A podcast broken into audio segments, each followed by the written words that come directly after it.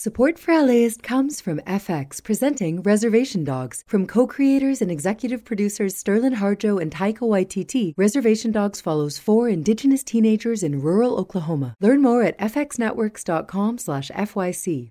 Support comes from Rancho La Puerta, a resort with 84 years of wellness experience and vacations centered on mindfulness and well-being. Activities like sunrise hikes, water classes, yoga, and spa therapies. RanchoLaPuerta.com.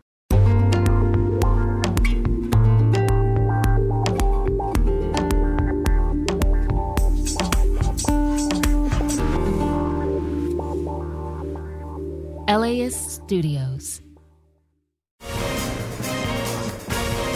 You're listening to the NFL on How to LA. Just kidding. It's still your favorite podcast about LA, and I'm still your host, Brian De Los Santos.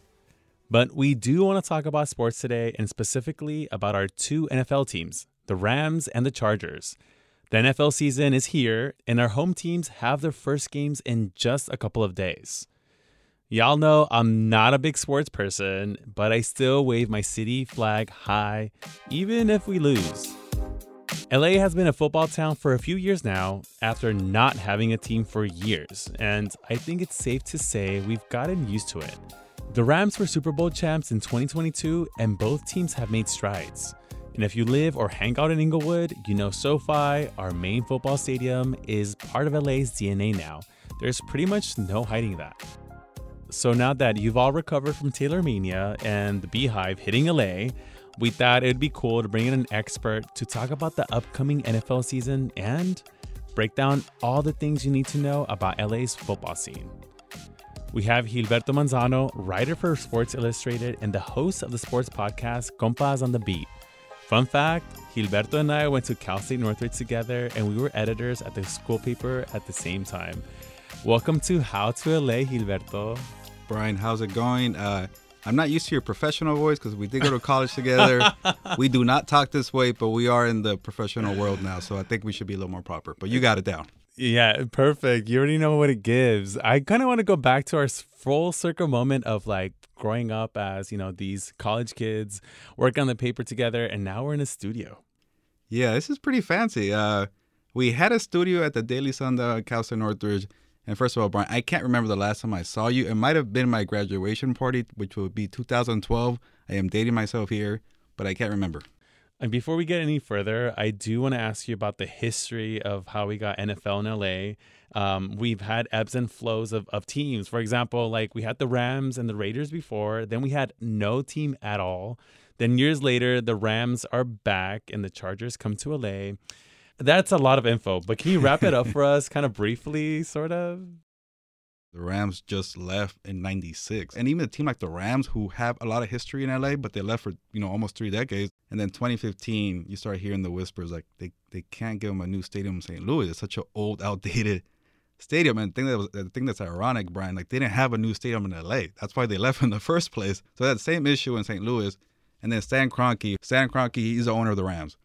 And he has a lot of money from real estate from his side, and then he married into the Walmart family, so he's really loaded with cash.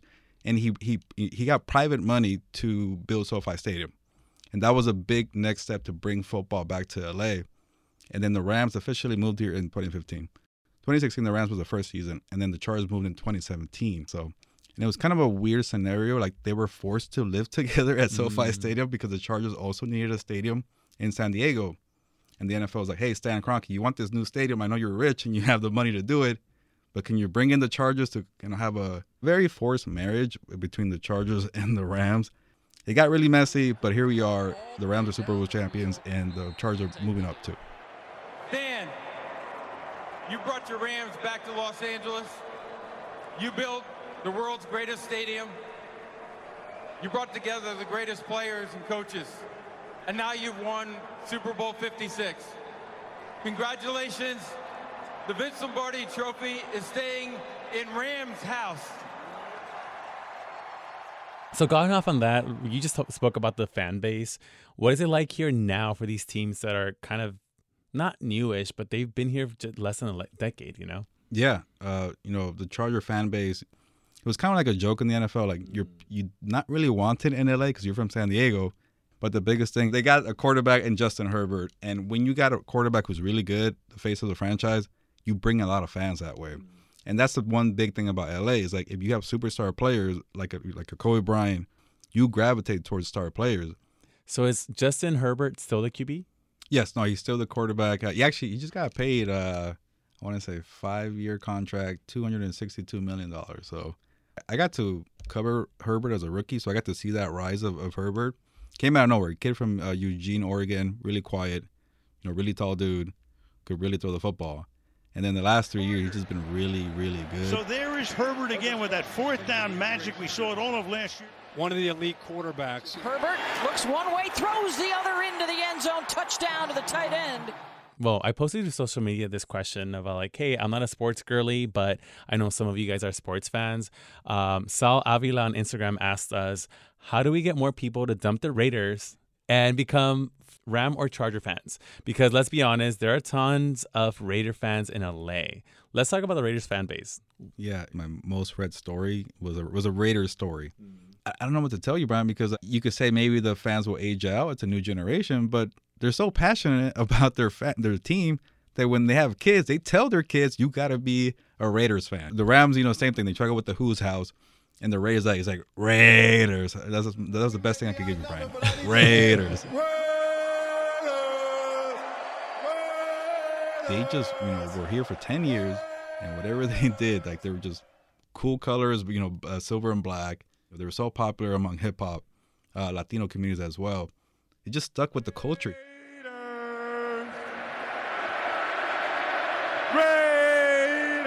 We'll be right back after the break.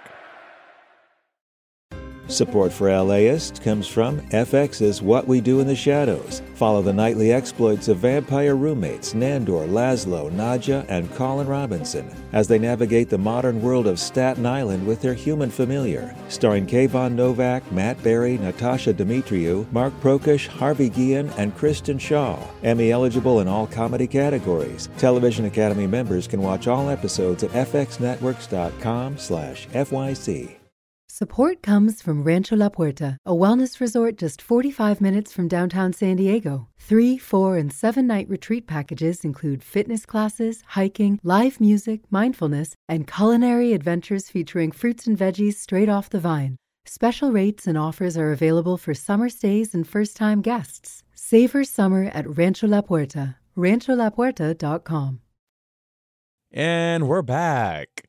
The home teams, the Rams and Chargers, they start their seasons on September 10th.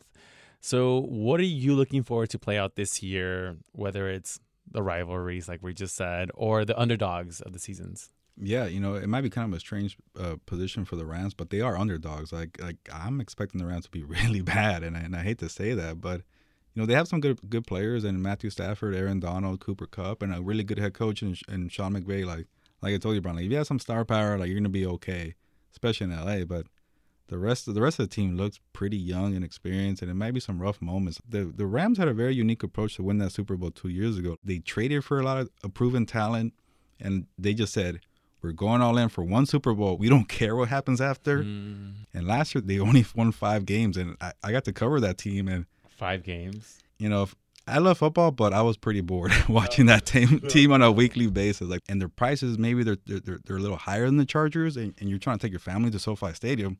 Who, which team are you going to pick? The one that's good and cheaper, or the team that's kind of bad and a little more expensive? So, so that's why part of me feels like the Rams won't be bad for too long because they know they got to get people's attention. So, who knows? A trade could happen in October, and they do well, and they come back and they and they win.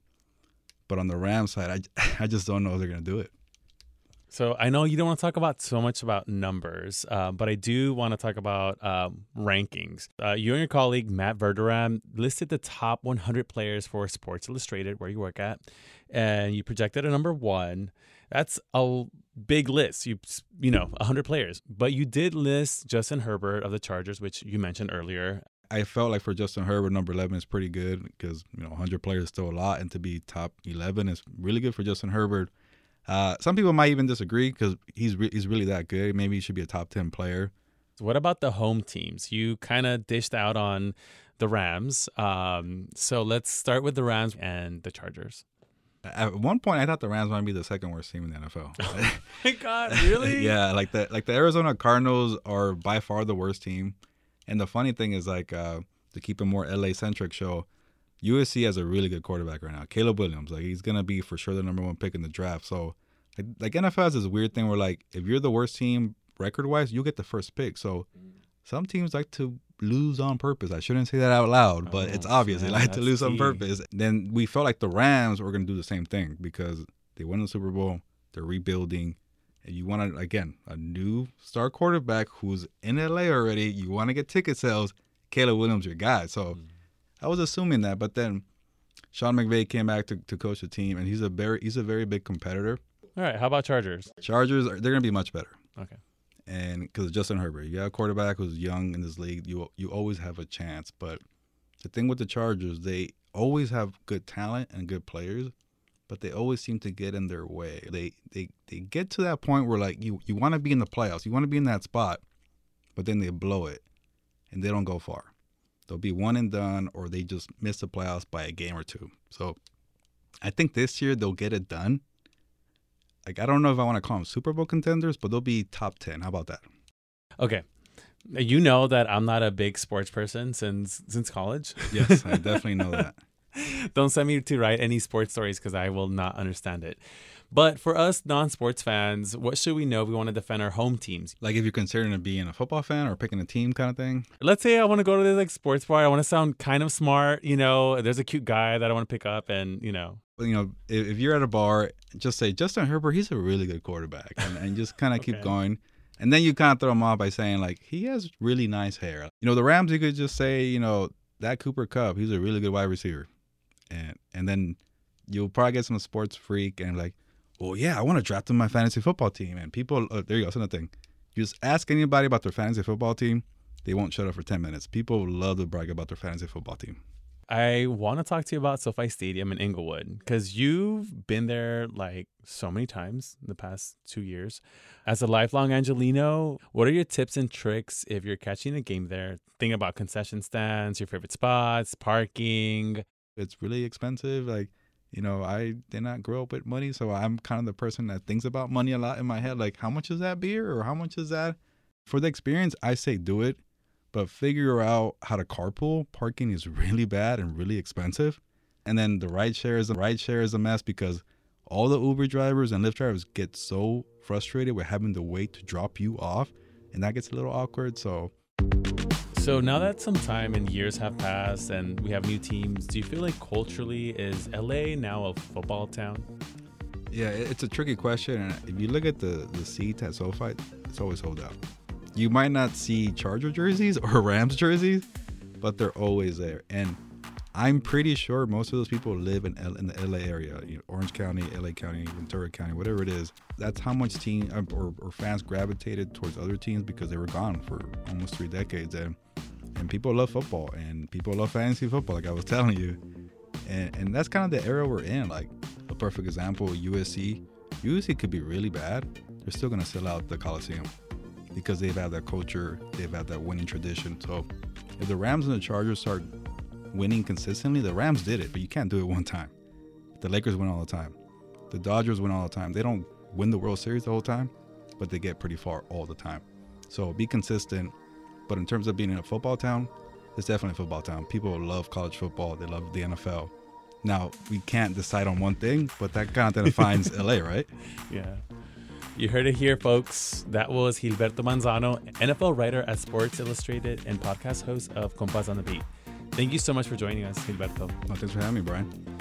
And if you want to check out more of his reporting, you can keep up with him at TikTok at gmanzano24. And now that I know a little bit more about our NFL teams, I might hit up that sports bar in WeHo or somewhere else. I don't know. Catch you there. Okay, folks, have a good season. And remember, every day is a good day to love LA. Thanks for listening. This episode is produced by Victoria Alejandro. Our other team members include Monica Bushman, Megan Botel, Evan Jacoby, and Erica Washington. Support for this podcast is made possible by Gordon and Donna Crawford, who believe that quality journalism makes LA a better place to live.